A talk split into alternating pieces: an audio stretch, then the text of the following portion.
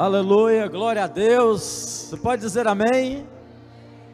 Aleluia. Poder sentar. Gostaria de saber quem nos visita nessa noite. Dê um sinalzinho aí, levante uma de suas mãos. Amém. Glória a Deus. Glorificado seja o nome de Jesus.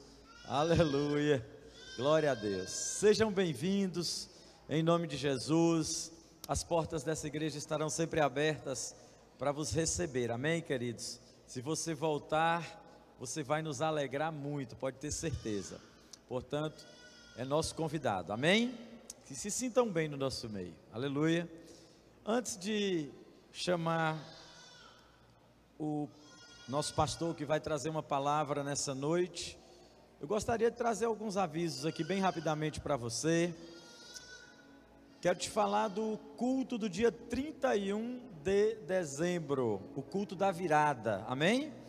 O culto uh, se iniciará às 10 da noite, aleluia, e iremos até a virada de ano, ok? Como costumeiramente fazemos, passaremos a virada de ano orando, aleluia. Então você é nosso convidado a estar conosco, dia 31 de dezembro, às 10 da noite, amém?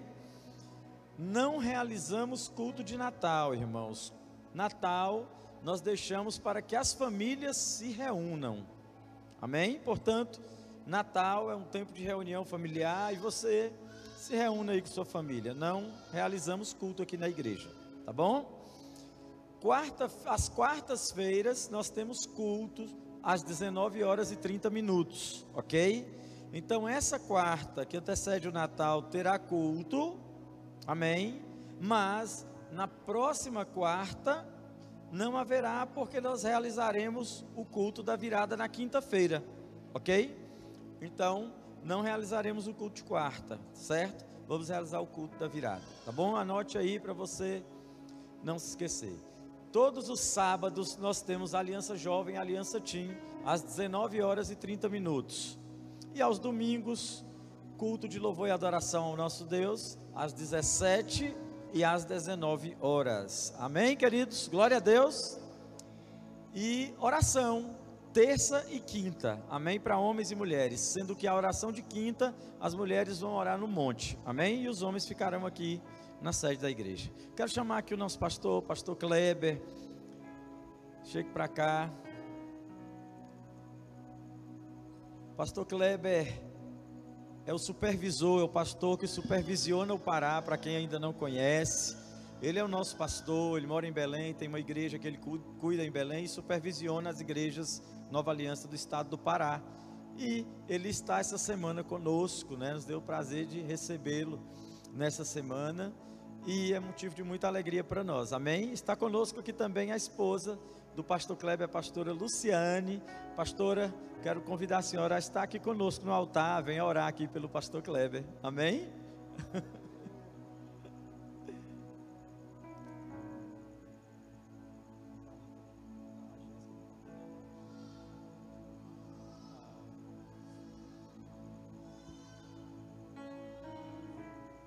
Amém. Boa noite, povo de Deus. Graça e a paz. Amém. Paizinho Santo, nessa hora nós queremos te louvar, Senhor, engrandecer e exaltar teu santo nome, Senhor, porque tu és bom, papai. Pai, eu quero te louvar pela vida do meu esposo, Senhor. Eu te louvo, Senhor Deus, pelo aquilo que o Senhor vai fazer através da vida dele, no nome de Jesus. Papai, eu creio que o Senhor já colocou na mente e no coração dele, papai, aquilo que ele deve ministrar, Senhor Deus.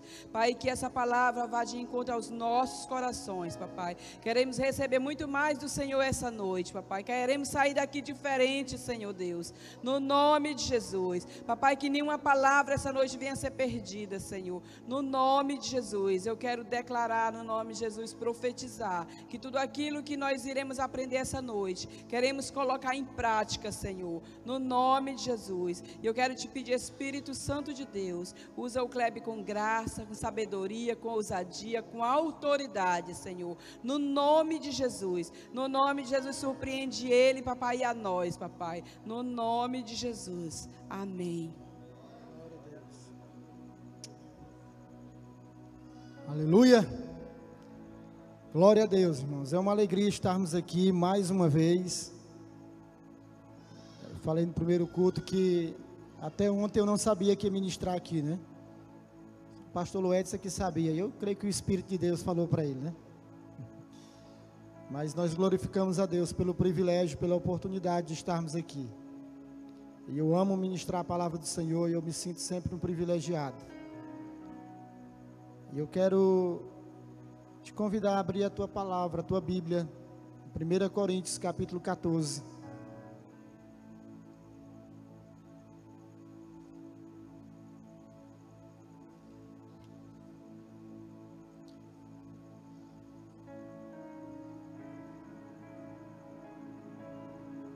Primeira Coríntios capítulo 14.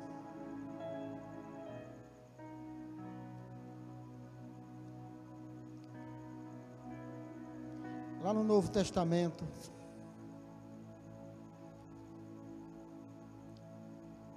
Glória a Deus. A partir do verso primeiro, a palavra de Deus diz assim: Segui o caminho do amor e exercei com zelo os dons espirituais, contudo, especialmente o dom de profecia. Porquanto, quem se expressa em uma língua estranha, não fala aos homens, mas a Deus de fato, ninguém o compreende, pois em espírito fala mistérios.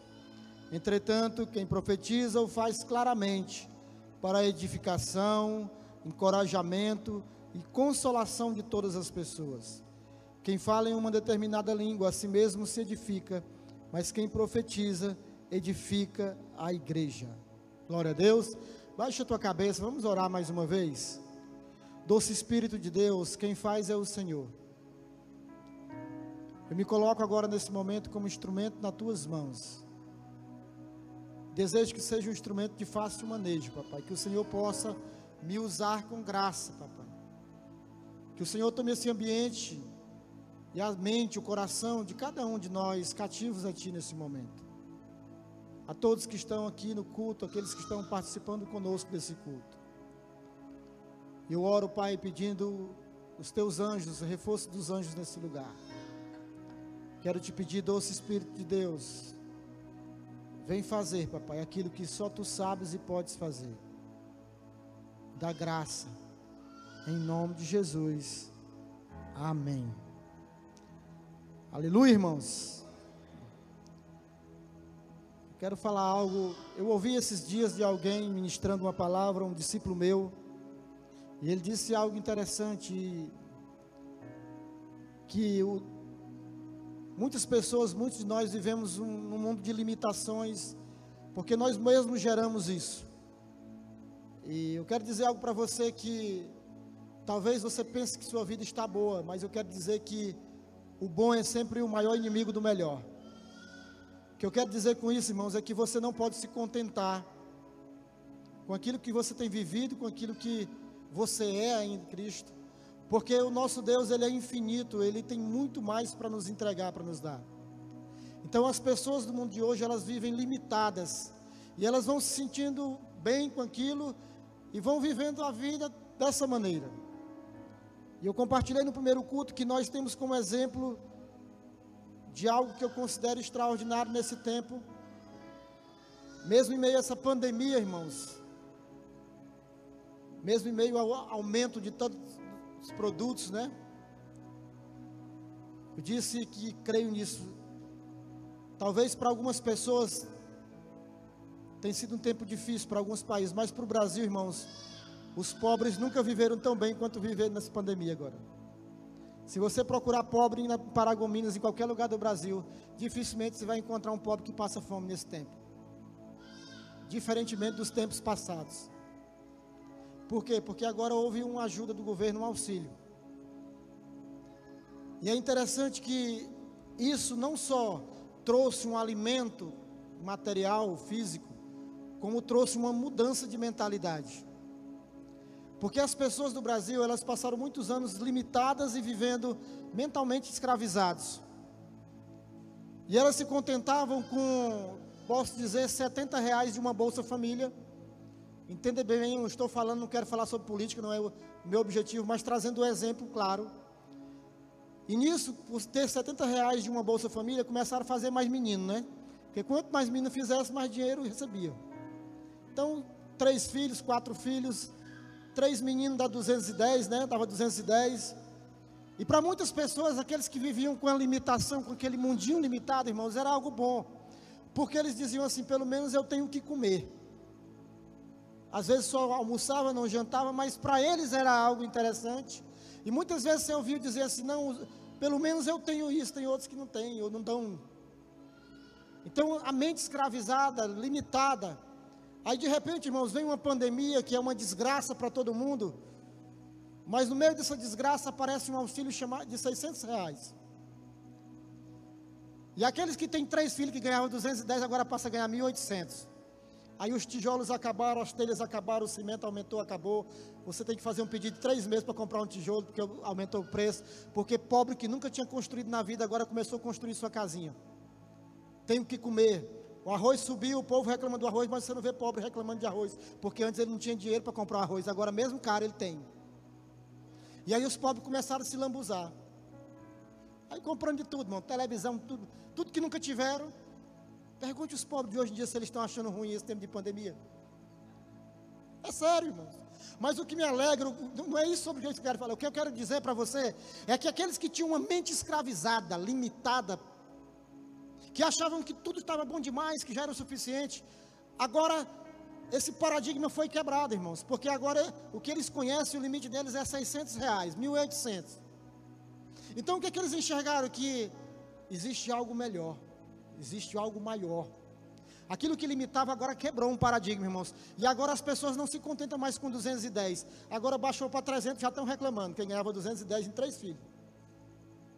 Por quê? Porque agora eles enxergaram que existe algo maior e melhor na vida deles. E a igreja precisa enxergar isso. Sabe por quê, irmãos? Porque tem muitos crentes contentes com a vidinha e com o mundinho que os cerca. Com as limitações daquilo que é bom. Não, eu já sou um bom crente. Eu venho para os cultos, eu venho para a célula. Eu tenho uma devocional, eu oro, às vezes, de... sou um bom crente. Mas é interessante que o apóstolo Paulo, e você vai encontrar muito falando sobre os dons espirituais, sobre o chamado em Romanos 12, ele fala a igreja de Roma. Em 1 Coríntios 12, ele fala 13 e 14 sobre dons espirituais. Você vai encontrar 1 Pedro falando capítulo 4 também. Efésios 4, Paulo falando sobre isso também. Mas é interessante que em Romanos capítulo 12, Paulo começa dizendo o capítulo todo para falar de dons, irmãos, a respeito do que? Que nós tínhamos que mudar a nossa mentalidade. Renovar o que? A nossa mente, o nosso entendimento. Paulo, antes de falar sobre dons espirituais, irmãos, ele começa a falar o quê? Vocês precisam mudar a mentalidade, renovar a vossa mente, renovar o, seu, o vosso entendimento. E depois ele vai falando sobre a unidade das igrejas e aquilo que a igreja é. E ele vai dizendo que, como corpo, nós precisamos viver unidos, ter o mesmo propósito.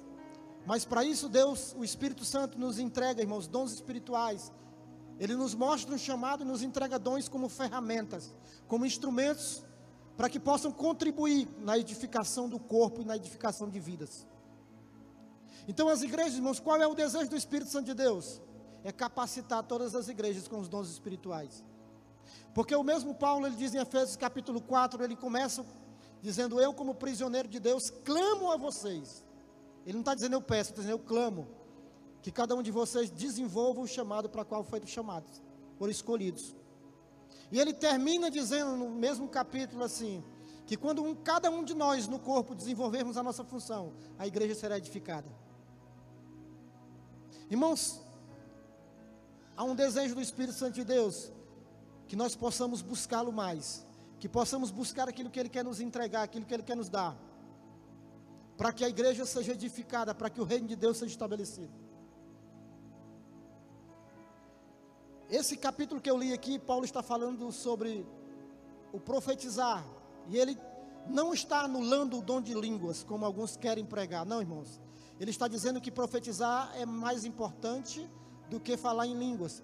Por quê? Porque quando se profetiza, você edifica a vida de pessoas da igreja, você encoraja e você consola. E ele diz: quando se fala em línguas, você edifica somente a si mesmo.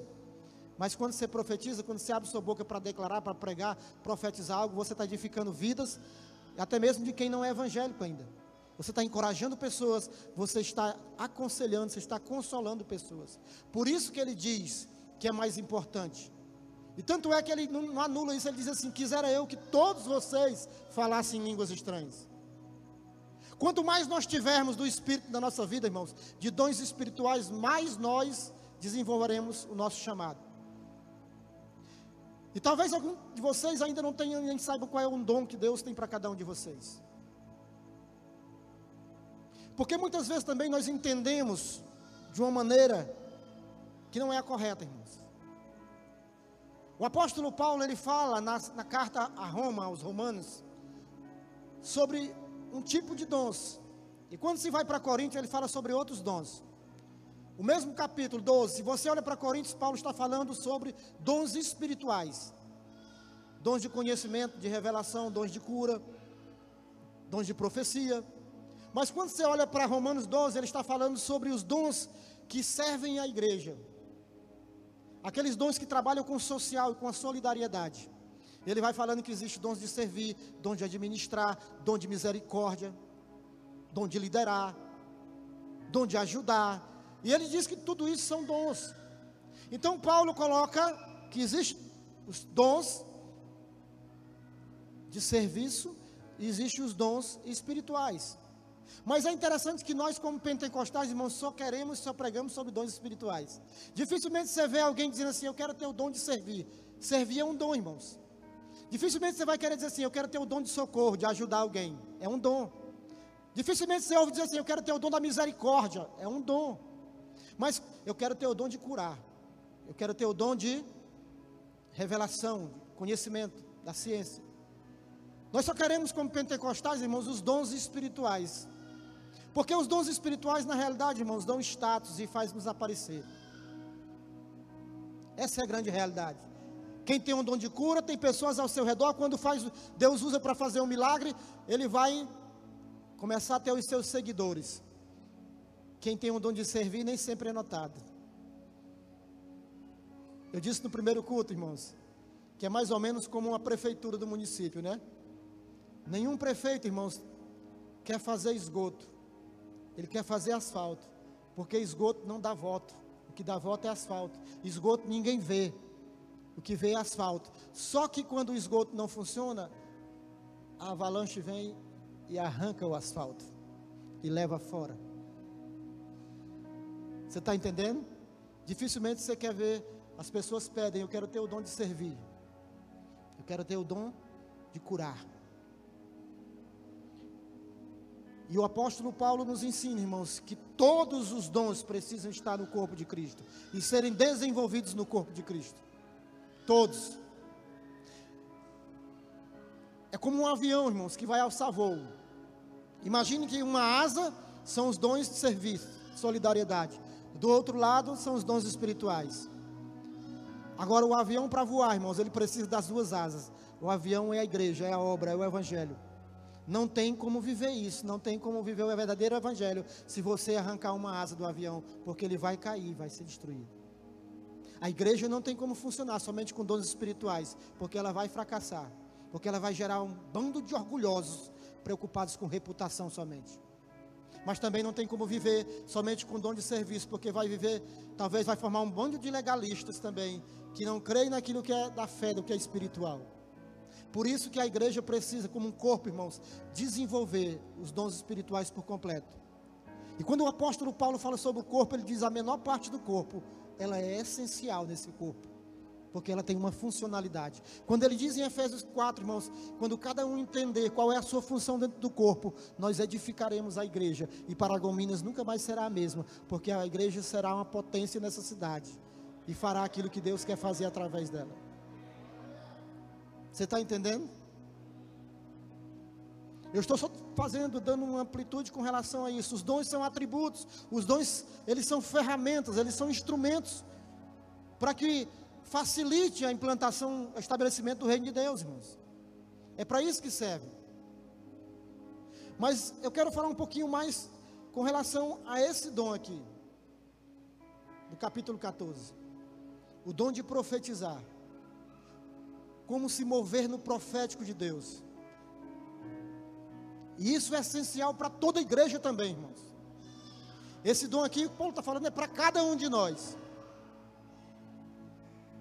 Esse mover-se no profético, irmãos, profetizar que ele está falando, é trazer a existência dos céus para a terra, aquilo que já está lá. Aleluia. Profetizar que Paulo está falando aqui é abrir a sua boca, é liberar a sua boca para gerar aqui na terra o que já existe nos céus, trazer a existência. E esse poder, irmãos, está no corpo de Cristo da igreja. Mas infelizmente nós não temos o entendimento porque a nossa mente está bitolada em muitas coisas, naquilo que nós fomos aprendendo e às vezes temos sido medíocres, porque não temos desempenhado, não temos tomado posse daquilo que é nosso por direito, daquilo que o Espírito Santo de Deus tem à nossa disposição para que possamos contribuir com rapidez no estabelecimento do reino, irmãos. Profetizar, irmãos, é o que diz lá em Provérbios 18, 21. A nossa palavra ela é para gerar vida e gerar morte. E quando nós fazemos o uso habilmente dessa palavra, nós seremos recompensados por isso. Provérbios diz isso. Você tem o poder de usar a sua palavra, a sua boca, para declarar, para profetizar e gerar algo. Por isso que ele diz a importância disso é que você tem o poder. Quando você traz a existência, irmão, você pode edificar a vida de pessoas, você pode encorajar pessoas e você pode consolar pessoas. E não tem tempo melhor para isso, irmãos, do que o tempo que nós estamos vivendo agora. Você concorda comigo? As pessoas estão desesperançadas, irmãos. Precisando de edificação, precisando de encorajamento, precisando de consolo. Mas a igreja está parada, contente com aquilo que tem vivido, com a salvação que já tem. E muitas vezes nós não temos pensado verdadeiramente nas pessoas que estão perdidas. E eu vou dizer para você com muito amor e com muito carinho. O exemplo maior, irmãos, é que essa igreja poderia estar cheia de pessoas.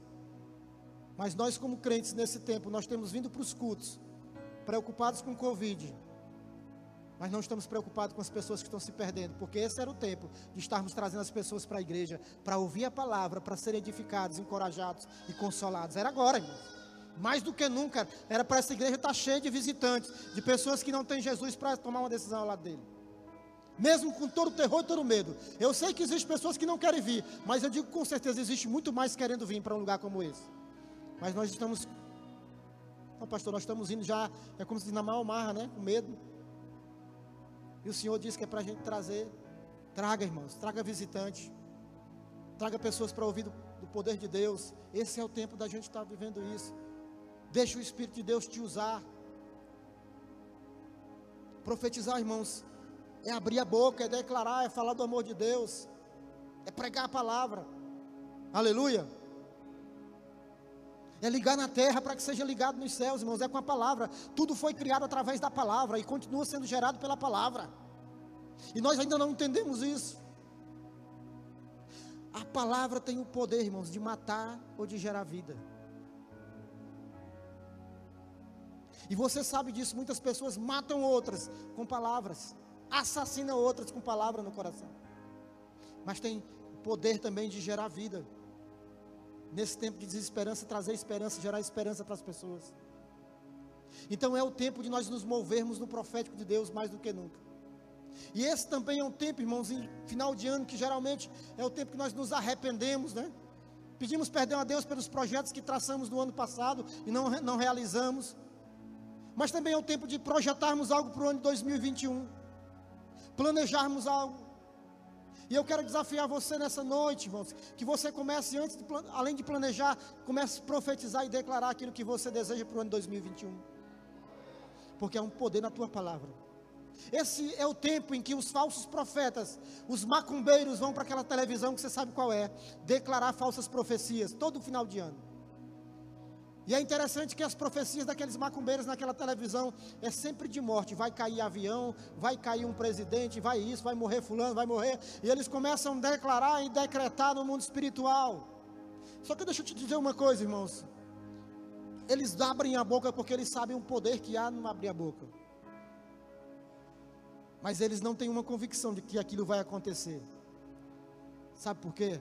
Porque eles sabem de uma coisa: o diabo não tem poder de ver o futuro, de se mover no futuro. Só o Espírito Santo, só o nosso Deus, sabe o futuro e se move no futuro. O diabo tem um poder, irmãos, com relação ao passado. É por isso que quando as pessoas vão nos centros espíritas e são enganadas, que sentam naquela mesa lá branca, e o espírita pega aquela carta, escreve uma carta dizendo que é de um parente do passado, e ele escreve coisas que a pessoa viveu no passado, e escreve a história da pessoa, dos parentes. Eu sou fulano de tal, lembra daquilo que nós passamos aquele dia, e começa a escrever várias situações que a pessoa viveu, e agora aquele que está lá diante da mesa diz assim: é verdade, eu vivi isso, eu vivi isso, aconteceu isso mesmo, é verdade. Porque o diabo sabe do passado, mas ele não sabe nada do futuro. Mas mesmo assim, sem saber nada do futuro, ele é ousado muito mais do que a igreja de muitos crentes. Porque ele pelo menos continua todo final de ano declarando, declarando, declarando, enquanto a igreja se cala.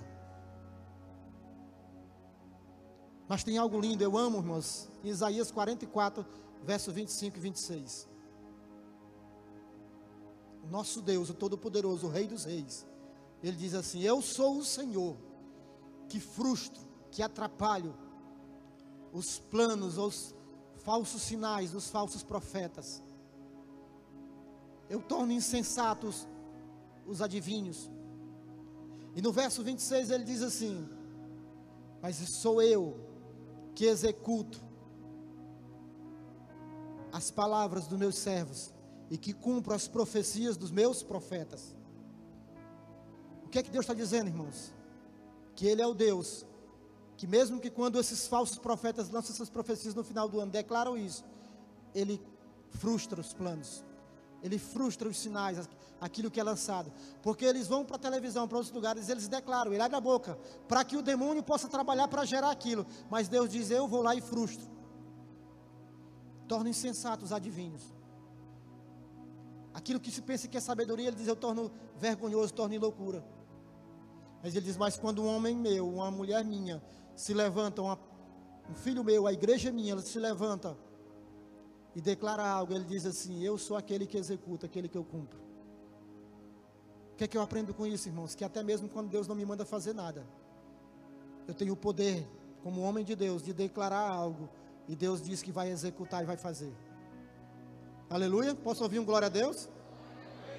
Aleluia, irmão. Você está entendendo o que eu estou dizendo para você? Esses versículos são poderosos, irmãos. É Deus quem fala. Aquele que não me adora, ele pode declarar o que declarar, mas eu vou lá e atrapalho e frustro. E não acontece, é isso que Deus está dizendo. Mas quando um filho meu, alguém que me serve, se levanta e abre a boca e declara, mesmo que eu não tenha mandado, eu vou lá e executo e faço, porque é meu filho, porque é um profeta meu, porque é um servo meu. O que é que Deus está dizendo assim? Ei, começa a declarar, igreja, começa a profetizar, começa a se mover no profético. É isso que Paulo está dizendo. Começa a profetizar, a declarar, começa a se mover no profético, começa a trazer existência. Ao invés de ficar murmurando, reclamando do teu casamento, do teu marido, do teu filho que está nas drogas, começa a gerar isso no mundo espiritual, começa a trazer a existência, porque a vontade de Deus é que ele seja restaurado, teu casamento. A vontade de Deus é que teu filho volte, saia das drogas. A vontade de Deus é que você viva os planos dele, o chamado dele. Essa é a vontade de Deus, irmãos. E por que, que não está vivendo? Porque não abre a boca, não declara, não toma posse daquilo que tem, não cumpre o que a palavra de Deus nos ensina. Por que, que você tem que orar, irmão? Se Deus sabe toda a tua necessidade, se Ele sabe tudo que você precisa, sabe por quê? Porque a palavra de Deus diz lá no Salmo 115, verso 16: que os altos céus pertencem a Deus, mas a terra Ele confiou aos homens. Então nós, como homens, temos que ligar na terra para que os altos céus liberem. Por isso que ele diz: tudo que vocês ligarem na terra será ligado nos céus. Tudo que vocês entrarem em concordância, eu concordarei nos céus. Irmãos, isso é poderoso, isso é extraordinário, isso é maravilhoso. E a igreja precisa entender isso. Os demônios entendem o poder que há nisso, por isso que eles não param, mesmo tendo seus projetos frustrados, cancelados, eles não param, porque eles sabem e algumas horas acontece. E a igreja ainda não entendeu isso. É isso que Paulo está dizendo. Quiseram que todos vocês profetizem. É mais importante profetizar, é melhor profetizar do que falar em línguas estranhas. Porque línguas estranhas também aparece um pouquinho, né? Tem crente que gosta de levantar no culto e soltar uma rajada de língua. Só edifica ele mesmo. Mas quando você abre a sua boca, como homem e mulher de Deus, você pode gerar coisas extraordinárias, edificar, encorajar, consolar, ajudar, outras pessoas, outras, outras vidas. 1 Pedro, irmãos, capítulo 4, verso 10, diz que nós temos que servir uns aos outros com um dom que nos foi entregue, que nos foi dado. Então, existe, o Espírito de Deus nos entrega dons, irmãos, para que possamos servir uns aos outros. E não para aparecermos. Chegou o tempo, irmãos, da igreja começar a desenvolver seus dons, mas também pedir Deus nos dá o dom da misericórdia. Porque, irmãos, o dom da misericórdia é extraordinário. Misericórdia tem a ver com miséria de coração. Irmãos, eu aprendi algo, algumas. Eu já fui traído, eu já fui machucado, ferido, todos nós somos como pastores. Mas existem situações, irmãos, que eu olho para aquela pessoa e quando alguém chega para mim e diz, pastor, eu não estou conseguindo perdoar aquela pessoa, eu digo, olha para ele, para o coração dele, é um coração miserável. Ele não tem a revelação que você tem, ele não tem o conhecimento, ele não tem o Deus que você tem. Ele tem um coração miserável, duro, perdoa que não perdoa. E você não pode ter isso também. Agora, irmãos, no final de semana passado, no encontro de homens, eu ministrei no encontro de homens e fui chamado para um lugar lá e alguém chegou para mim e disse que eu estava ministrando heresia para a igreja. Disse, pastor, Deus vai lhe cobrar porque o senhor tem ensinado mentiras para a igreja. Um infeliz se levantou usado pelo cão no encontro e eu fiquei calado olhando para ele. E ele falando, lendo a Bíblia, mostrando versículos, dizendo que você está ministrando, e eu olhava para ele. E as pessoas Pastor, você não falou nada para quê, irmãos? A única coisa que eu conseguia ter era pena, misericórdia, compaixão dele, porque um dia eu fui igual a ele. Eu sei o que é aquilo. Misericórdia, irmãos, é quando você olha com o olhar de Jesus para a vida de alguém. É quando a adúltera chegou diante de Jesus e as pessoas diziam apedreja, né? E Jesus diz: aquele que não tiver pecado, tire a primeira pedra.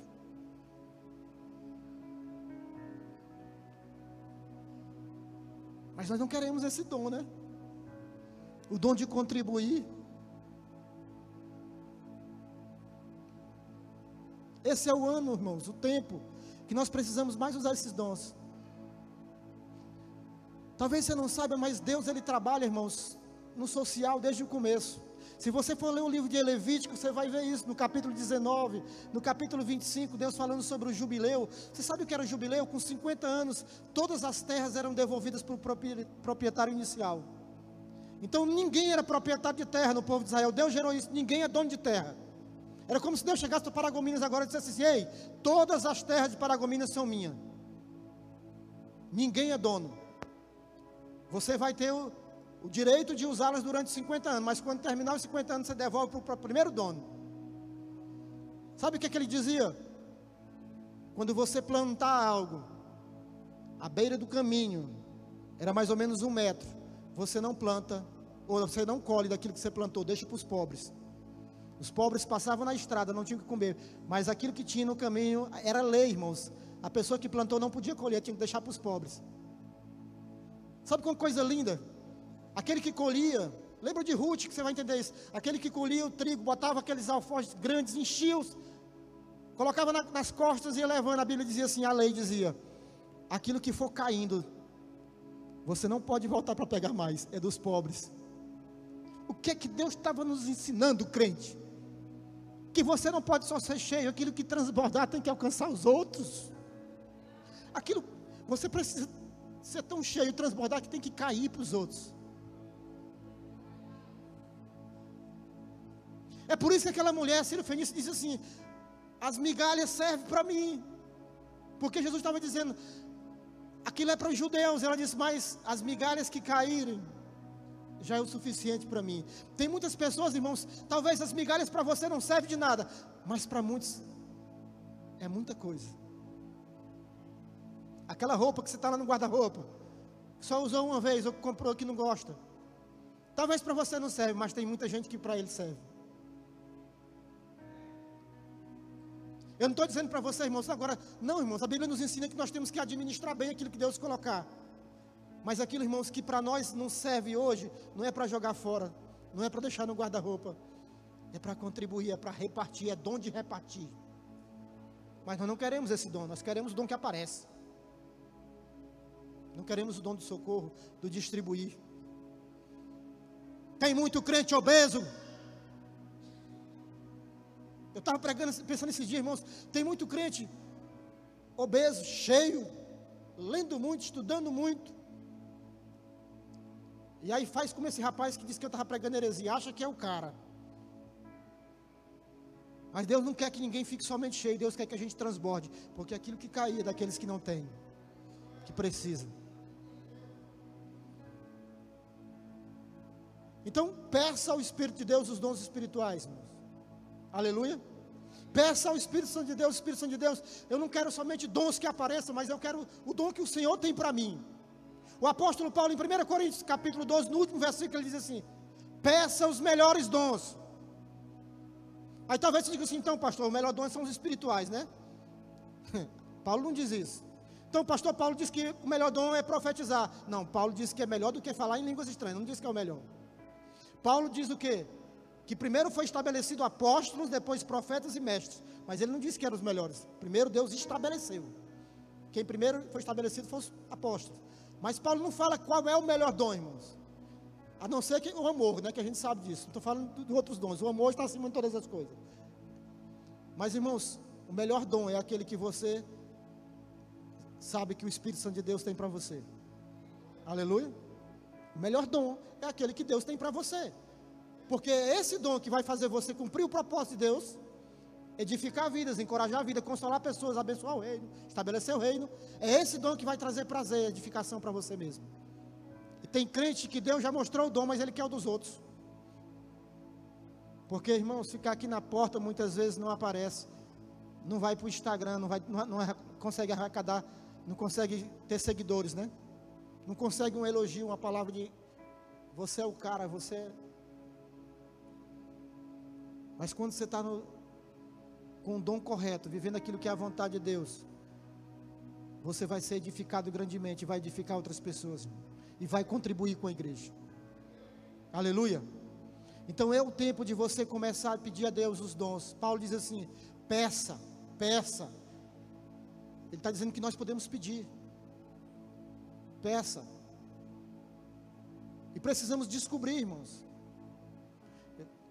A nova aliança, quando surgiu, pastor Nonato, nós começando ainda, disse, toda mulher de pastor vai ser pastora. E aí, graças a Deus serviu, porque se não fosse minha pastora hoje, talvez não. Porque ela não, sempre foi resistente nesse negócio de ser pastora. Hoje ela entende que é o chamado dela. Mas teve muita luta, como outros. Mas chegou o tempo que a gente percebeu, irmãos, que nem toda mulher de pastor tem que ser pastora. A nossa pastora master, pastora Maria de Jesus, né? Qual é o dom que ela mais ama, o que ela desenvolve, irmãos? Não é pregar, ela prega. Mas o que ela mais ama, irmãos, é ir para o lixão. O que ela mais ama é para os hospitais. O que ela mais ama é ir à noite para, as ruas. O que ela mais ama, irmãos, é cuidar de vidas de pessoas rejeitadas, abandonadas. É isso que alegra o coração dela, é isso que arde. E por isso que ela faz com tanto prazer e perfeição. Porque quando a gente faz aquilo que nós somos chamados para fazer, você vai fazer com perfeição. Porque dom não é algo comum, dom é algo incomum, é algo extraordinário, é uma capacitação acima do natural. Isso é dom. Aleluia? Então, quem tem o dom de servir, não é como todo mundo que serve, irmãos. Ele vai servir diferenciado. Todo mundo vai perceber que ele tem uma diferença no servir. Quem tem o dom de administrar, irmãos, ele vai ter uma diferença no administrar, porque é um dom também. No liderar, vai ter uma diferença em liderar. Todas as pessoas podem liderar, mas quem tem o dom, ele é diferenciado. Tem algo diferente. E nós precisamos buscar isso nesse tempo. Glória a Deus. Eu não sei qual é o seu dom, mas você precisa descobrir. Porque eu tenho uma convicção: todos que fazem parte do corpo tem um dom esperando por você à sua disposição, no mínimo um. E tem outros que têm mais de, de, de um, dois dons ou até mais. Glória a Deus. Deixa eu falar aqui um pouquinho, rapidamente, sobre alguns princípios, para que a gente possa ativar esse mover profético, esses dons espirituais na nossa vida, esse trabalhar profético daquilo que Deus quer trazer para nossas vidas, trazer essa existência dos céus para a terra. Eu quero compartilhar alguns princípios que eu anotei aqui para que você possa trabalhar isso na sua vida. Principalmente com relação ao dom de profetizar, que esse dom é para cada um de nós. Eu não estou falando aqui daquele profeta, profeta, irmãos, que diz, este que eu te digo, Deus, como. Não, não estou falando de um Jeremias. Porque quando se fala em profetizar, a gente sempre lembra dos profetas, né? Estou falando de que todos nós podemos abrir a nossa boca e começarmos a declarar e profetizar. Qualquer um de nós, irmãos. Gerar o que é a vontade de Deus. Primeira coisa, irmãos, que para ativar um mover profético, esses dons que eu estou falando, você precisa ter intimidade, conhecer aquele que traz os dons. Não tem como você se mover em nada, irmãos, se você não tiver conhecimento sobre aquilo que você precisa, sobre aquele que pode te dar as coisas. E uma das grandes dificuldades que eu vejo na igreja hoje, irmãos, é justamente isso. Nós somos um povo que, infelizmente, temos buscado muito pouco a Deus. E olha que você ouve pregação sobre oração, sobre leitura da Bíblia. A minha igreja lá, eu posso dizer pela minha igreja lá em Belém, é uma vergonha com relação à leitura da Bíblia, irmãos. Todo final de ano, eu premio, eu dou livro para quem leu a Bíblia toda, porque 2016, o pastor Nonato começou um propósito nas igrejas Novas Alianças. Eu não sei se você, como aqui, talvez chegou depois, mas eu creio que alguns de vocês lembram que desde 2016, o pastor Nonato disse que nós teríamos que ler a Bíblia pelo menos uma vez por ano, toda. Começarmos do Gênesis até o final. Esse foi um propósito, esse foi um, algo que o pastor Nonato declarou e pediu sobre nossas vidas. Irmãos, na igreja, quando eu chego no final de ano lá, que eu pergunto quem leu a Bíblia toda durante o ano, três pessoas, quatro. E olha lá esse ano se vai chegar a isso. Eu não vou perguntar aqui não para seu pastor não ficar envergonhado. E aí nós queremos crescer como? Por isso que eu estou falando que se você não mudar a sua mentalidade, a, a sua maneira de pensar, e entender que existe algo extraordinário que Deus quer revelar na tua vida, fazer através de você, você vai continuar dessa maneira. Quem tem sede, irmãos, quem tem fome de Deus, vai se mover em busca disso. E não adianta, irmãos, a gente fazer. Eu sei que a gente vai continuar fazendo, mas aqui foi feito recentemente um lugar secreto. Não é verdade? E o lugar secreto sempre falando o quê? Buscar intimidade com Deus. Tem um lugar para buscar Deus. Eu acho que o lugar ficou tão secreto, irmãos, que a gente não vê mais nem os crentes, nem orando, nem lendo. Está secreto demais esse negócio, ficou todo mundo escondido. Porque eu luto, irmãos. E eu sei que a nossa função como pastor é levar você a chegar perto de Deus. Mas só chega perto dele quem quer chegar, irmãos. Não posso lhe obrigar. Se eu pudesse enfiar você de goela abaixo, eu enfiaria, mas não posso. Agora só que também você não vai viver aquilo que Deus tem para você, vai continuar lá no céu. E você não vai trazer a existência o que tem lá para você. Já está separado para você. Mas você precisa fazer sua parte, porque é do Espírito Santo de Deus, ele está pronto e desejoso de fazer. Agora cabe a você. Ou você continua, como eu disse, limitado no seu mundinho, na sua mentalidade escrava de algumas coisas que já está bom, ou você agora entende que, assim como Paulo disse, existe dons, existe uma capacidade que o Espírito de Deus quer desenvolver em nós, uma mudança de mente, ou você vai continuar do mesmo jeito, irmãos. A decisão é sua. Sem intimidade com Deus, você não vai viver o que Ele tem para você, irmãos. Você não conhece Ele, você não tem intimidade. Eu disse algum, tem uma coisa, irmãos, que ninguém rouba de nós, sabe o que é? A experiência com o Espírito Santo de Deus. Quem teve uma experiência com Ele, irmãos, nunca mais é a mesma pessoa. Agora, infelizmente, temos muitos crentes, poucos são os que têm experiência com Ele. Porque uma experiência com o Espírito Santo verdadeira, irmãos, nunca mais a pessoa é a mesma coisa. Ele sempre vai querer mais do Espírito Santo de Deus. Porque à medida que ele vai tendo, ele sabe que tem algo mais. Ele sempre quer mais. Agora, se você já está contente com o que você tem, eu creio que é por isso que Deus mandou eu trazer essa palavra para a sua vida, para ver se você acorda. Decida, irmãos. Faça um propósito. Olha para você mesmo, olha para você aí e diga assim: cria vergonha na tua cara. Não olha para o irmão, não. É para você. Porque tem que começar em você. Porque eu posso falar disso para você e cobrar de você, porque eu, desde 2016, quando meu pastor falou, hoje, esse ano, já terminei a Bíblia todinha de novo. Os quatro anos seguidos, irmãos, eu li a Bíblia todo, toda, todos os anos. Do Gênesis até o final. Além da, da, das palavras que você lê, das vezes que você lê livros, volta. Eu estou falando de começar em Gênesis.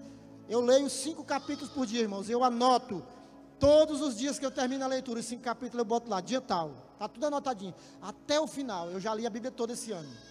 Então eu posso lhe cobrar. Aleluia. Posso lhe cobrar. Quer se mover no profeta, quer desenvolver o que Deus tem para você, irmãos? Chegue perto daquele que quer te dar. Tenha experiência com ele, mova-se nisso. Em nome de Jesus. Não se contente com o que você está vivendo, crente. Tem muito mais. Deus quer usar essa igreja. Deus tem vontade de nos usar. Deus está esperando e nós nos movermos. Sabe o que é mover no profético, irmãos? É mais ou menos igual o xadrez, é igual a dama. O Espírito Santo é aquele que primeiro dá, faz o primeiro movimento, irmãos. Você sabe que na dama são duas pessoas, no xadrez também. Alguém dá o primeiro passo, alguém dá o primeiro movimento, e essa primeira pessoa que move é o Espírito Santo de Deus. Só que ele só vai dar o próximo passo quando você responder a ele. E tem muitos crentes aqui que ele já se moveu uma vez, mas nunca mais se moveu porque o crente nem entendeu que ele tinha se movido, nem percebeu. E aí ele está esperando você perceber que ele está se movendo, para ele se mexer novamente. É assim que é um, é um tabuleiro. Você está entendendo?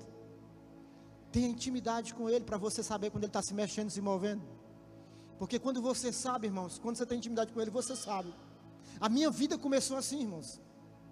Se tinha um homem religioso, que acho que ninguém aqui era mais religioso do que eu.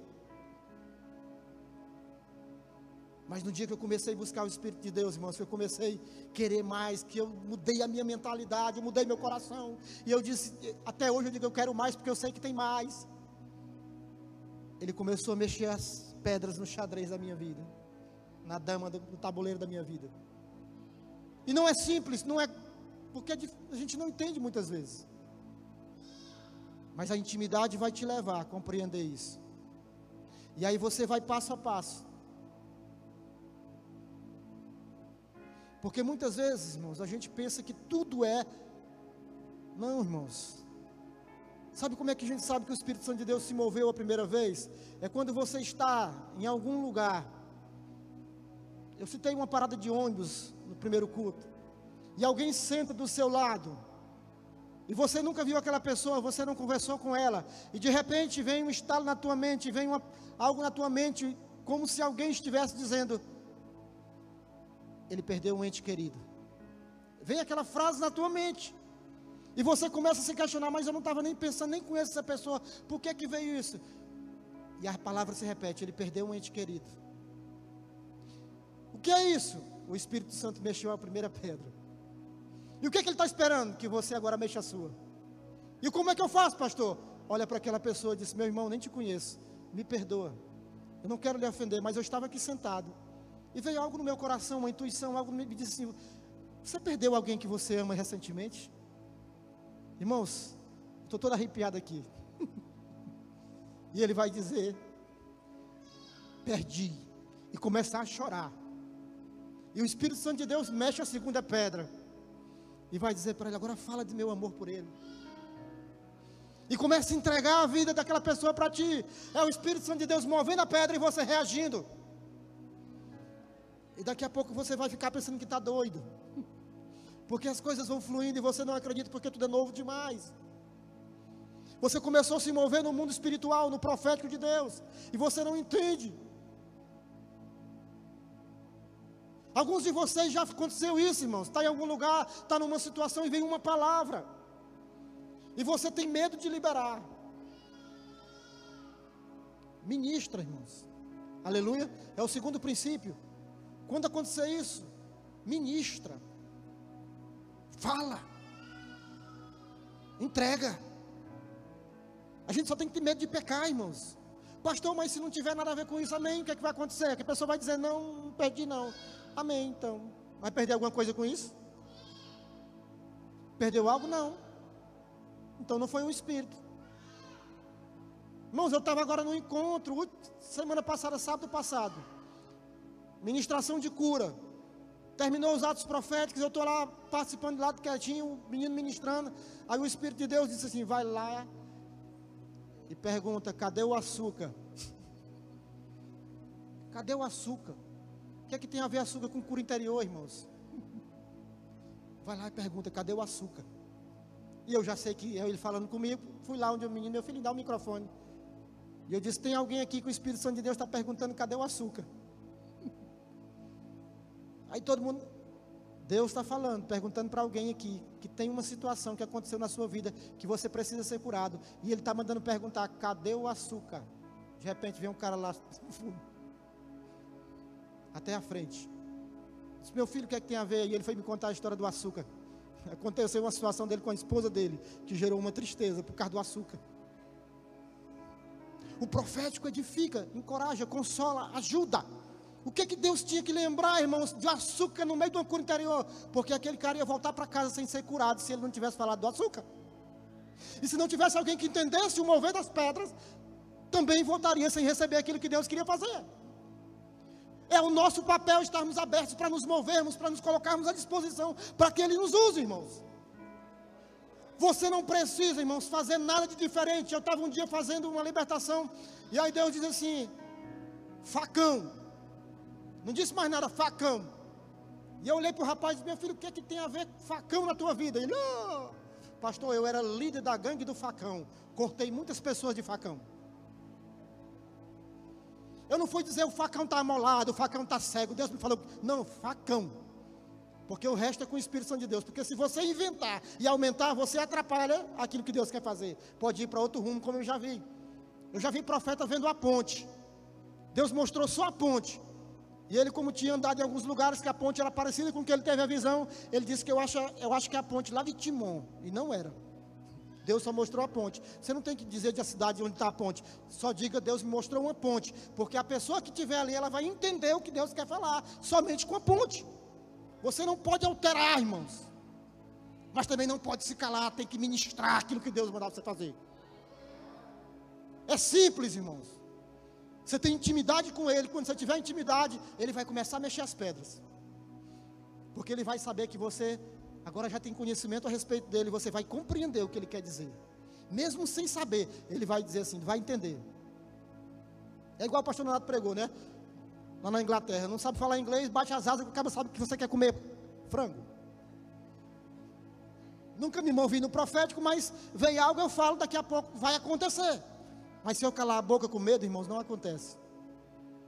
Terceiro princípio, arrisque-se nisso no profético. Se arrisque, irmão. Não tenha medo. Arrisca. Amém? É como eu disse para você, o que, é que você vai perder, irmãos? Eu falei lá, eu comprei agora um terreno, irmãos, lá para os ribeirinhos. E a minha esposa diz, amor, tu é muito cara de pau, irmão, amor. O terreno era 30 mil, irmãos. Eu fiz uma proposta de 20 mil, parcelada em 20 parcelas de mil, para pagar a primeira só 15 dias depois. Sem um centavo no bolso. E eu ainda disse para o dono do terreno, meu filho, eu não tenho um centavo hoje. Eu ainda vou correr atrás, mas eu quero comprar teu terreno. O que que poderia acontecer? Ele dizer não. Ia me machucar se ele dissesse não. Mas eu arrisquei e deu certo. Acabou me vendeu o terreno em 20 parcelas de mil. Para pagar a primeira no dia 15. Se eu não tivesse arriscado, não tinha comprado o terreno? Não. Já pagamos duas parcelas. Aleluia. Eu digo para os homens no encontro, meu filho, tu chegou aqui lascado, arrebentado. Tua vida não presta para mais nada. Tu chegou no fim do, do caminho. Agora você chegou num lugar que tem um povo aqui dizendo que existe um caminho que pode te levar para um lugar melhor. Deixa de ser burro, arrisca. Porque o máximo que pode acontecer é isso ser mentira e tu voltar para tua vida desgraçada que tu já está. Tu vai perder alguma coisa? Não vai. Não tem medo não, irmãos. Ouviu a vozinha do Espírito falar, não vai dizer, o Espírito de Deus está falando comigo. Deus manda dizer, não, irmãos. Começa devagarinho. Isso é para aqueles que só querem dons espirituais, que querem aparecer. Não. Irmãos, eu senti algo no meu coração, que veio uma palavra no meu coração. Eu olhei para você e veio um pensamento, veio um sentimento. Eu tenho sentimentos, irmão, às vezes, tenho pensamento. Eu sei como me mover no profético, eu tenho uma caminhada nisso. Tanto é que eu não tenho medo, eu me arrisco em algumas horas. Eu testemunhei, irmãos, no primeiro culto, algum tempo atrás. Eu estava em uma conferência lá em Imperatriz, na Ágape. E um dos preletores era, morava em outra nação, era um cara que morava em outro país, eu não lembro qual. Eu sei que ele era um dos palestrantes e ele estava ministrando, ele terminou de ministrar e ele desceu e eu estava nas primeiras fileiras, como eu gosto de ficar, e ele sentou ao meu lado. Quando ele sentou, o doce Espírito me disse: diga para ele que daqui a 130 dias eu vou entregar aquilo que ele tem esperado, aquilo que tem pedido. É um outro nível, irmãos. Porque aí ele já diz quantidade de dias. E eu arrisquei. E você pergunta, pastor, o senhor não ficou temeroso? Fiquei, irmãos. Porque é muito complicado você olhar disso, daqui a 130 dias vai acontecer algo. Mas eu entreguei a palavra, eu vi que ele disse, muito obrigado, eu recebo. E continuou o culto. E passou-se os tempos. Até um dia que eu recebo um telefonema. E aquela pessoa disse, eu sou fulano de tal, estou aqui em tal lugar, em outra nação. Estou ligando, você lembra de mim, pastor? Eu digo, lembro. O senhor lembra que o senhor entregou uma palavra para mim naquele dia? Eu digo, lembro. Ele diz, pois é, o senhor me entregou aquela palavra, eu acho que o senhor nem percebeu o que eu anotei. Eu recebi aquela palavra no meu coração, e quando o senhor declarou aquilo, profetizou aquela palavra, na hora o Espírito de Deus me disse qual era o assunto que eu estava querendo. Ele disse que ele estava procurando, irmãos, tirar um passaporte, um visto de um passaporte, mas que os advogados já tinham tentado e não conseguiam. E o próprio advogado disse que só um milagre de Deus para ele conseguir aquilo. Era quase impossível. E quando ele me ligou, ele disse: Pastor, quando o Senhor me entregou aquela palavra, eu voltei, eu anotei tudo. A data que o Senhor me entregou a palavra, eu anotei seu nome, anotei tudo, seu telefone. Lembra que eu pedi o contato? Pronto. E ele disse: Eu comecei a observar, e eu comecei a contar os dias. 30 dias, 90 dias. Só que ele disse: Eu parei, eu esqueci. E eu estava em outra nação ministrando no hotel, quando o meu advogado me ligou e disse para mim: Eu não sei como aconteceu, o que aconteceu, porque era quase impossível, mas eu quero dizer para você que o teu passaporte, o visto, foi liberado. E ele disse que naquela hora o Espírito Santo de Deus disse para ele assim: Corre e pega a agenda. E ele voltou, irmãos, que no hotel ele estava com a agenda, ele correu e pegou a agenda e olhou. E ele começou a conferir os dias. Do dia que eu declarei, até o dia do milagre. Ele disse, pastor, 130 dias, não passou um dia e nem adiantou um dia. Deus entregou aquilo que ele tinha me falado.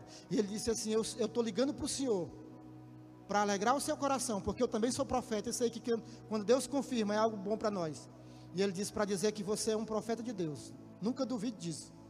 Deus te usa como profeta. Irmão, se eu tivesse, não tivesse arriscado naquilo, eu nunca teria tido essa resposta. Não teria tido essa alegria. Você está entendendo?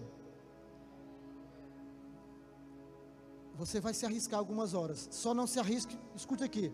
Não vá dizer sexo de menino, como eu já vi profeta besta falando. Só se Deus falar mesmo.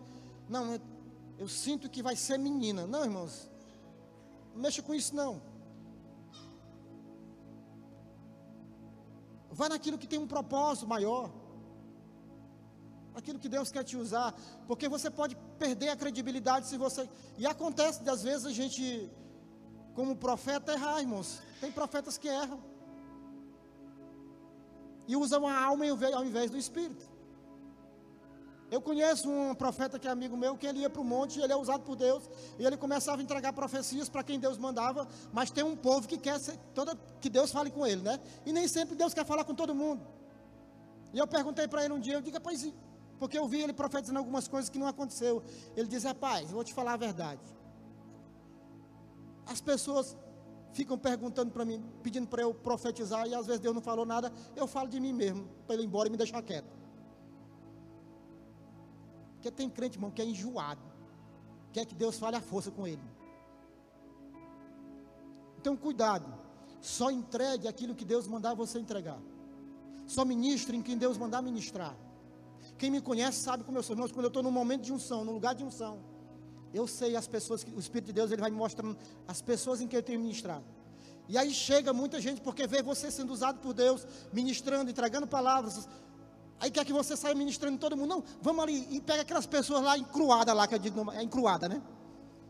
Que não querem nada com Deus, que não ouve Deus, e ele quer que você a força ministre na vida da pessoa. Não, irmãos. Eu vou ministrar em quem o Espírito Santo de Deus ministrar. Mandar eu ministrar. A gente tem que se mover com sabedoria nisso, aleluia. Mas não deixe de arriscar, irmãos.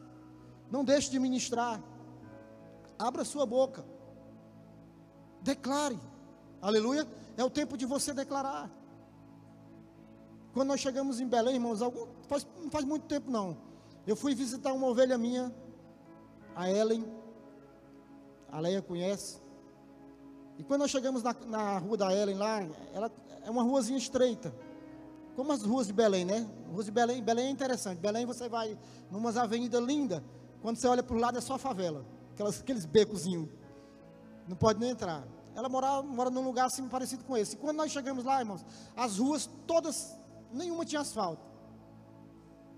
E eu olhei para aquela situação, chamei ela disse: Minha filha, vamos aqui orar.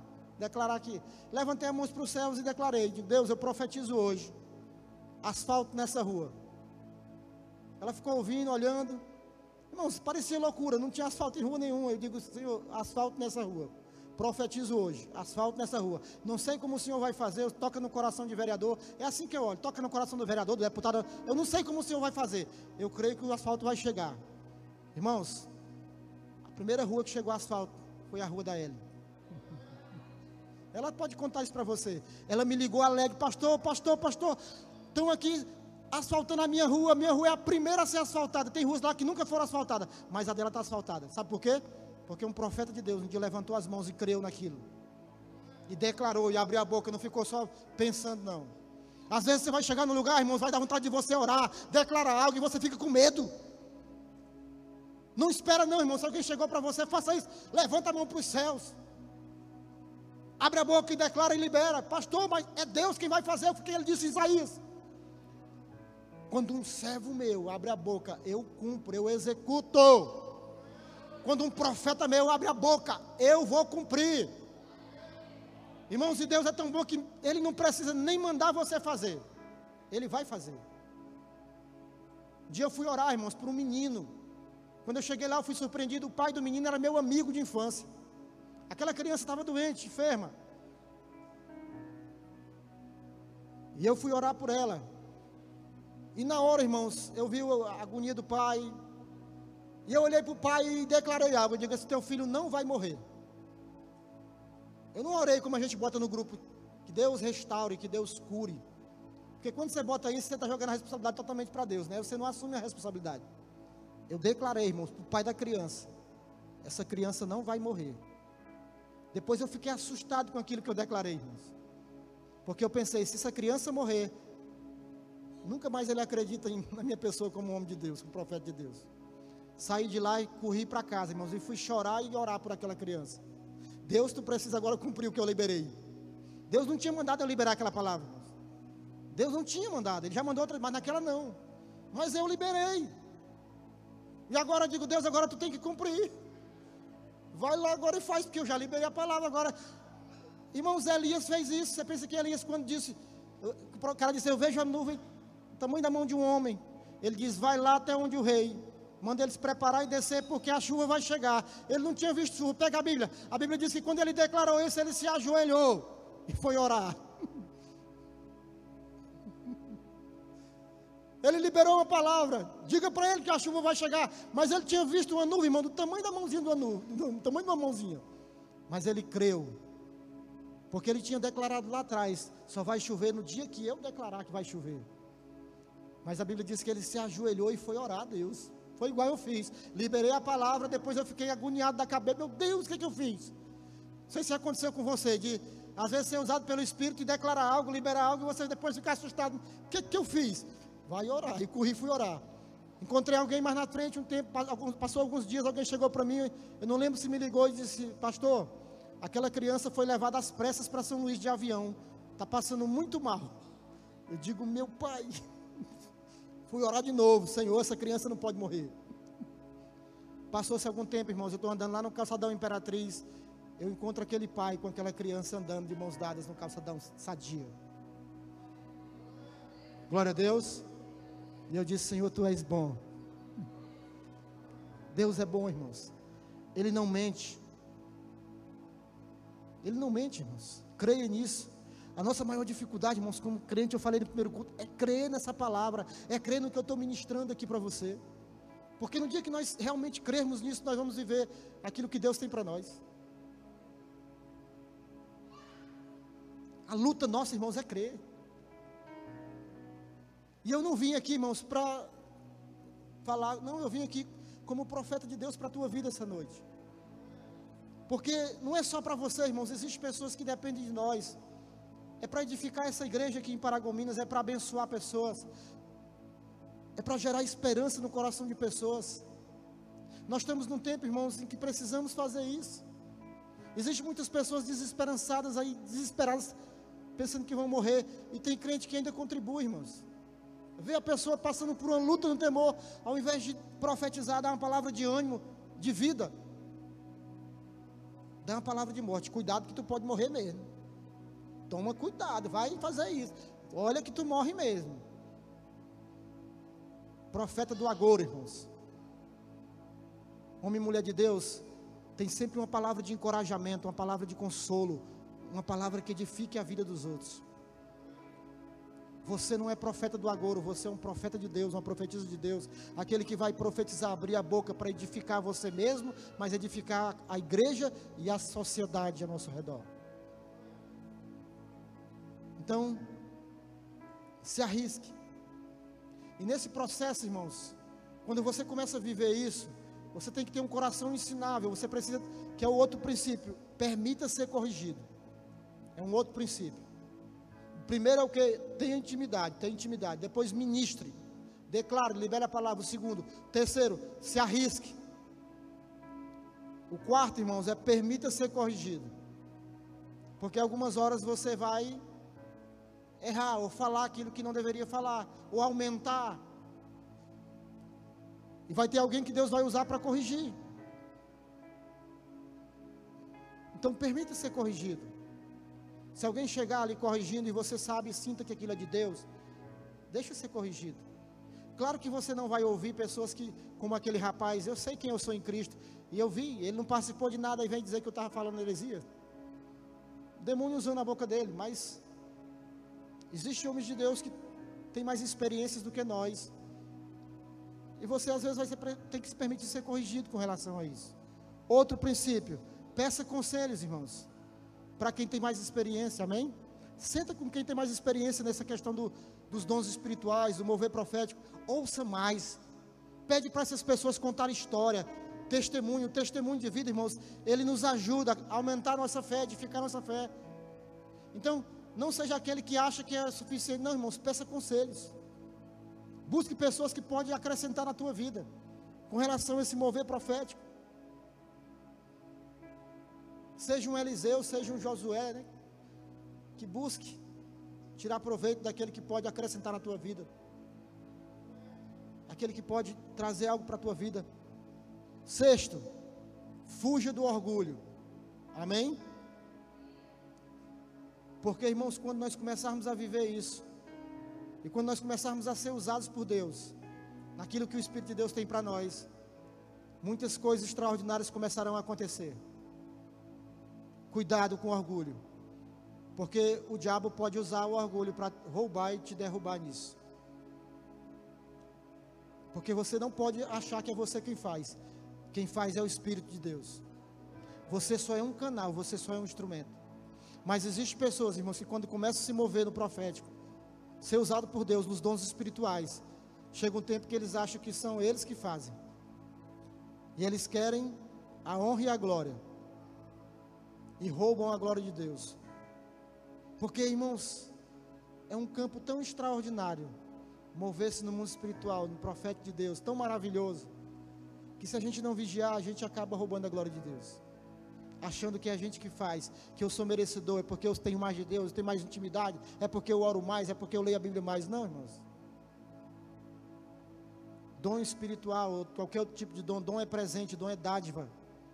Os dons que o Espírito nos dá, irmãos, não é porque merecemos, não é porque nós somos bons. Ele dá como instrumento para edificar a igreja dele, para abençoar pessoas, para servir pessoas. Não é para somente nos edificar, irmãos. Por isso que Paulo diz: o dom de língua só edifica a si mesmo.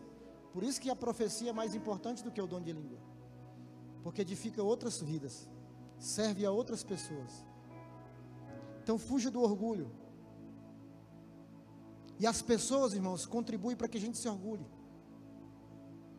Porque às vezes você está até fugindo do orgulho, mas as pessoas começam a alimentar o teu ego.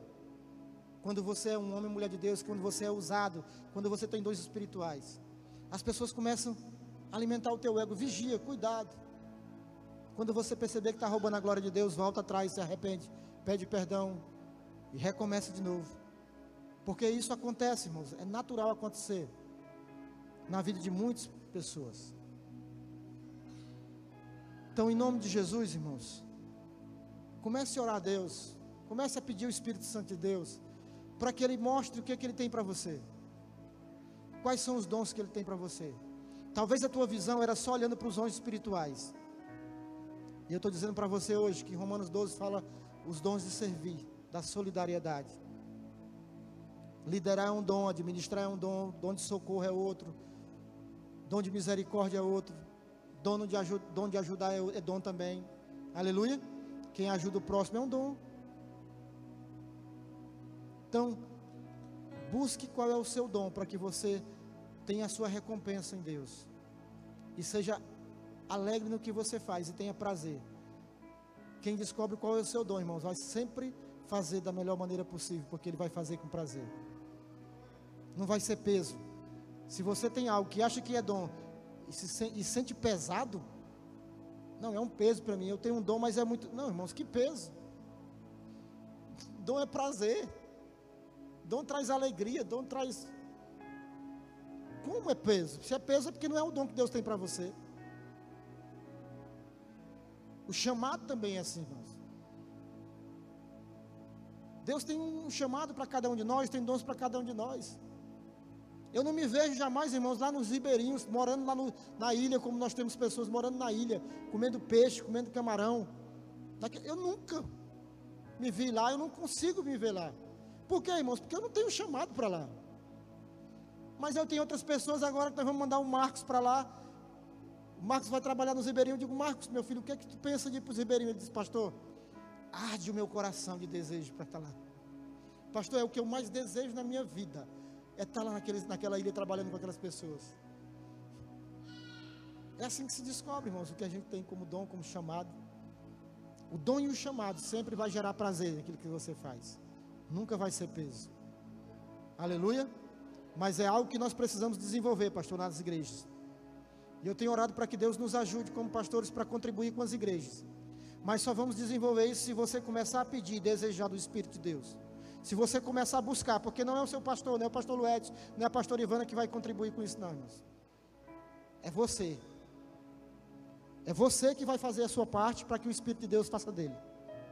Aleluia. E nós vamos viver coisas extraordinárias, irmãos. E eu quero te desafiar, comece a declarar hoje. Comece pela sua casa, comece pela sua empresa, comece pela, por aquilo que lhe cerca. Mas aquilo que você tem como projeto, entende que é a vontade de Deus para o ano que vem. Abre a tua boca e começa a gerar. Porque quando nós começamos a profetizar, nós estamos gerando a existência disso. Em nome de Jesus. Fecha teus olhos, por favor. Eu espero em Deus que essa palavra tenha plantado algo no seu coração. Fale com o Espírito Santo de Deus, diga para ele, faça como o apóstolo Paulo disse: peça a ele os dons espirituais. Peça a ele para te ajudar a se mover naquilo que é o profético.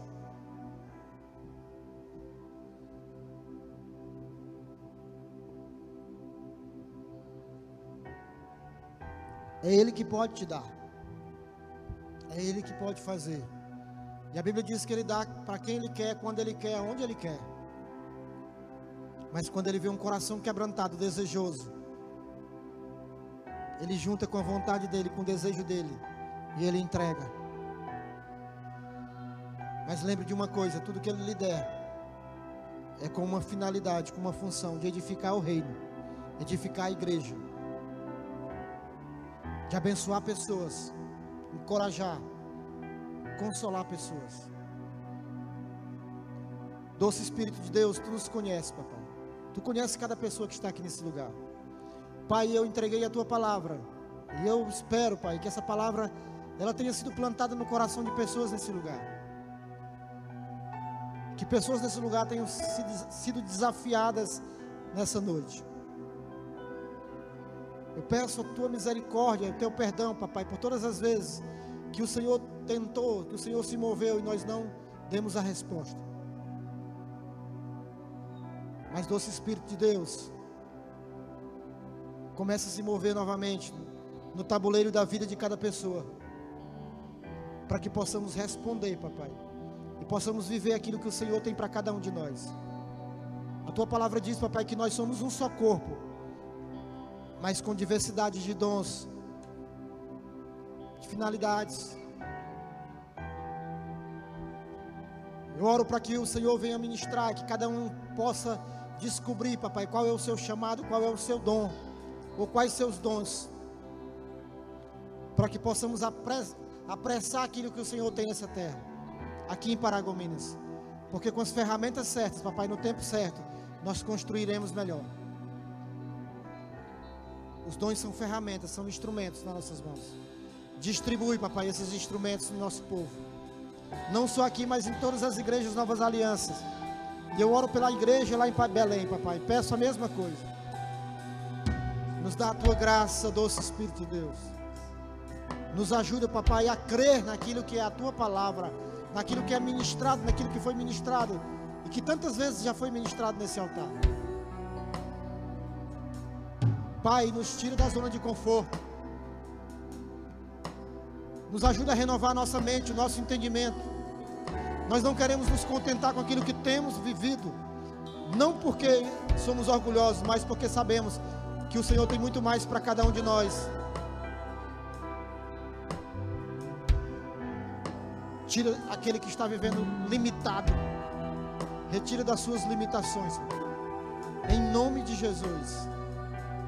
Em nome de Jesus. Nos livra de todo orgulho, de toda soberba. Em nome de Jesus. É o que eu te peço. Igreja, continua orando em nome de Jesus. Eu quero perguntar se tem alguém nesse lugar que ainda não entregou sua vida a Jesus. Ou talvez que está afastado e gostaria de se reconciliar hoje. Se tiver alguém nesse lugar, irmãos, eu quero orar por você essa noite. Se tem alguém nesse lugar que veio aqui que ainda não tomou uma decisão ao lado de Jesus e entendeu que você precisa ter Ele na sua vida, para que Ele seja o Senhor da sua vida, para que Ele seja teu Salvador. Eu quero orar por você.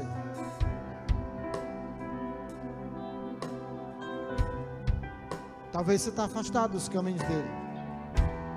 Tem alguém nesse lugar? Se não, eu quero crer que vocês Todos vocês já tomaram essa decisão, amém? Mas se você está aqui e ficou envergonhado, você pode procurar depois alguém, os pastores, para que possam orar por você. Você pode tomar essa decisão em qualquer lugar, não precisa ser aqui na igreja. Em nome de Jesus. Aleluia. Diga assim: Eu creio e recebo essa palavra para minha vida. Mais alto, irmão. Eu creio e recebo para minha vida. Em nome de Jesus. Pastor, quero agradecer a oportunidade. Me sinto privilegiado por ter ministrado a palavra de Deus aqui nessa igreja mais uma vez. Que Deus nos abençoe todos os dias e nos guarde. E que possamos cumprir o nosso chamado nessa terra. Aleluia. Vamos colocar de pé. Aplauda Jesus. Amém. Glorificado seja o nome de Jesus. Guarde aquilo que Deus ministrou sobre a sua vida. Viva e passe para outras pessoas. Amém? Deus, Ele nos quer de forma e de maneira saudável, irmãos para fazer a obra dele. Por isso nós precisamos nos lançar no Espírito. Amém? Guarde isso em Deus. Não deixe passar de você esse momento, amém? E que o Senhor possa continuar fazendo a obra na sua vida. Coloque suas mãos em posição de receber. Pai, nós te louvamos mais uma vez. Exaltamos a tua doce presença, meu Deus. Muito obrigado pela tua palavra que tanto nos edificou nessa noite. Que possamos, Senhor, compreender e entender que precisamos viver aquilo que o Senhor tem ministrado sobre as nossas vidas, para que a tua igreja, sim, de fato, seja edificada com os dons do Espírito. Ó Deus, muito obrigado. Nós te agradecemos pela vida do pastor Kleber, da pastora Luciane, e eu te agradeço, Senhor, por cada família representada nesse lugar. Que o Senhor possa continuar nos dando direção, que o Senhor possa continuar ministrando aos nossos corações que a tua graça, o teu amor e a tua misericórdia estejam sempre e sempre sobre as nossas vidas, para a glória do teu nome, no nome poderoso de Jesus. Amém e amém. Aleluia. Aplauda Jesus mais uma vez. E que o Senhor te abençoe, que o Senhor te guarde, que o Senhor te proteja sempre. Vão em paz e que Jesus te abençoe.